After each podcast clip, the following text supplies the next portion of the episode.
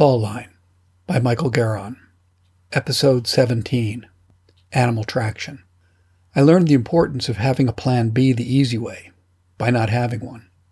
I was assigned to a new USAID project in Togo. Its stated goal, training oxen to pull plows, is formally known as animal traction. Peace Corps sent 20 of us off to Texas to spend a month learning how to get the bulls to take the yoke that, unfortunately, often required us to convince them they wanted to learn to plow. We learned to corner the lumbering beasts using whatever means we had available. Then we'd get a rope on their heads below their horns and another rope on one of their hind legs. This allowed a third person to drop the yoke on the first ox's neck and to lock the securing mechanism. Then we'd start in on the second one. Once we yoked the pair together, what followed was a downright raucous affair. Our beef, as we called them, would invariably break free of us after a snorting rant. They would then race off and smash headlong into trees, or they'd get themselves completely turned around so that one ox's body was on each side of the yoke. It looked cartoonish to see the animals dragging volunteers down dirt roads. Others were gored and tossed in the air like rag dolls. It was all very frightening and great fun and more difficult than I ever would have thought. On a work front, I was having problems introducing beef to yokes in Pagouda. What surprised me more was how reluctant the farmers were to use them. In Pagouda, like most of Togo, farming consisted of whacking at hard packed soil with little short handle hoes. The farmers bent in half, knees locked, to strike the ground. They bobbed like those toy birds that continuously peck for water after you start them with a push. It was backbreaking work. These farmers were the very definition of subsistence farmers.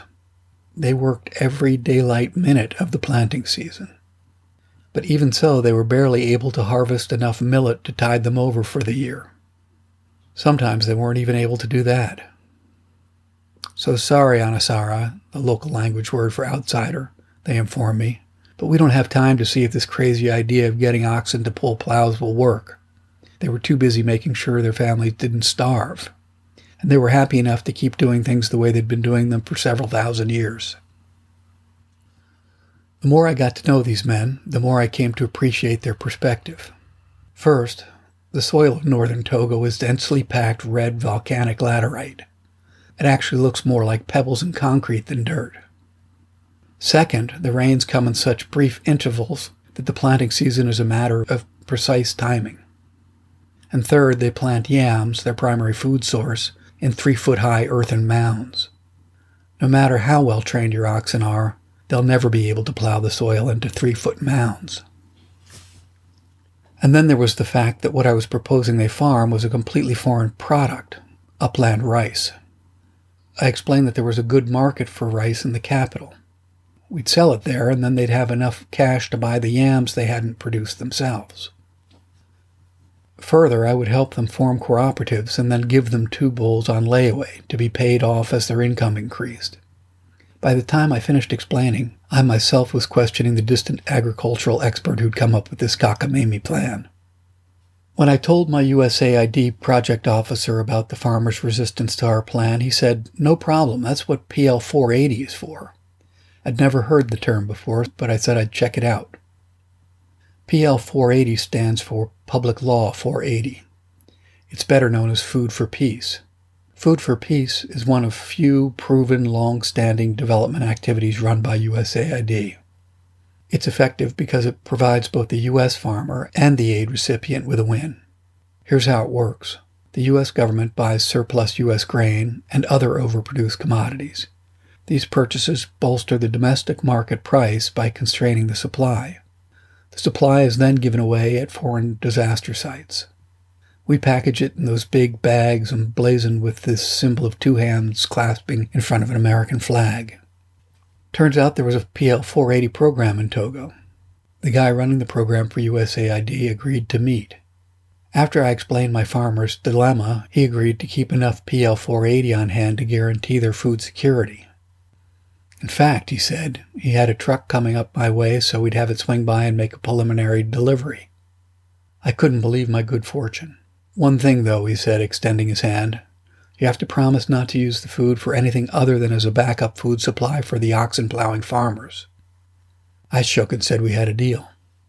A couple of weeks later, I was out working with my newly invigorated farmers. A villager pulled up on his bicycle and breathlessly said that a bunch of people were looking for me. He added that a truck was waiting at the Ag Extension office. Big truck, he said, widening his eyes in a comical look of surprise, like he'd never seen a truck before. I kicked my recently arrived motorcycle to life and skidded my way back into town. I found the people who were looking for me. They were among a large group of villagers who'd come out to gawk at an enormous 18 wheeler. The vehicle was so big that it blocked the entire road. The truck driver spoke rapidly, miming the movements of contents from his rig into a nearby building. The building was the Ag Extension Office storage shed. My friend Sabu, the extension agent, came up and told me that the driver had a rig full of PL 480 food. His instructions were to deliver it to no one but me. It took me a while to understand that he was talking about the entire shipment, about 500 cubic feet of food. That's about an 8 by 8 foot square. And then the driver informed me that he had needed to see it under lock and key and watched over by a guard. 100 bags are the food you requested, the driver informed me. You have to store the rest for us to distribute in case of an emergency. But the cost of getting your part of the food is that you have to keep the rest of it safe. Holy shit, I'm thinking 500 cubic feet of food plus now I have to find a guard? Anyway, what ended up happening was that I had this huge pile of guarded food. So, with the certainty of food for the coming year, the farmers agreed to use the oxen. They had a backup plan. But while they now had a backup plan, as it played out, I was the one who needed one. This is what happened. The previous year had been a bad one for rain. By the middle of the dry season, a lot of people in my village were running out of food. Of course, everyone in the area knew about my warehouse full of food.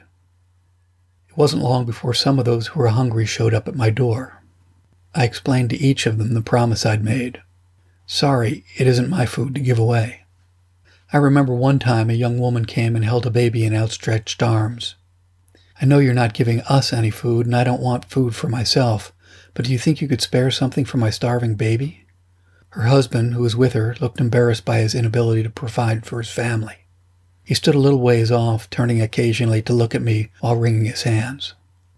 I shook my head and repeated my oath to the PL 480 man. She met my explanations with a look of incomprehension, then incredulity, then disdain. The scene often repeated, always ending in quiet despair. I remained uncompromising, determined not to give away any food, regardless of the need. The begging continued for a while, but people eventually came to realize that I wasn't going to budge. About the same time, I noticed a certain wariness in my interaction with the villagers. It seemed my friends had seen a new aspect of this American, and what they saw was deeply troubling. At the end of the season, all but one of my cooperatives proved able to cover their food needs through the sale of their rice. The amount of food needed by a single unsuccessful cooperative was small. It didn't put a dent in the enormous pile of meal filled sacks. One day around this time, Sabu came knocking at my door. I have bad news about the remaining food, he said. It's all gone bad. It's rotten, filled with maggots. We have to figure out how to dispose of it. Come and have a look. I marched up to the warehouse for an inspection. Sure enough, every bag had succumbed to the local humidity and burst. Maggots teemed from the open grain sacks. I shook my head in dismay and arranged with a cattle feedlot to come and haul the wasted food away. When the truck arrived, a fire brigade line of local farmers passed the rotten meal bags hand to hand. One man slipped and the bag fell, spraying cornmeal all around. An old woman raced forward and began sweeping the meal into her wash basin. I know you won't let us touch it, but this is for my chickens, she barked, unable to hide her fury. Or is that something else you won't allow? To bring a little closure here, let me cut to how the story ends. Two years later, I left Togo and returned to the States. I got a temporary job working as what's called a staging coordinator for the Peace Corps. Staging refers to the brief time new trainees are in the U.S. before heading off to their posts. It allows them time to complete administrative details, like getting all the required shots. But we also ran new recruits through a few activities designed to give them a taste of the years ahead. I made my PL 480 saga into a three part tale. I stopped at key points to ask what the recruits thought about the problems that I'd posed. For example, I stopped at the point at which the farmers said they couldn't take up oxen plowing. Then I explained that they were afraid to risk their food supply. At the end, I asked them if I'd done the right thing in steadfastly denying the villagers my food.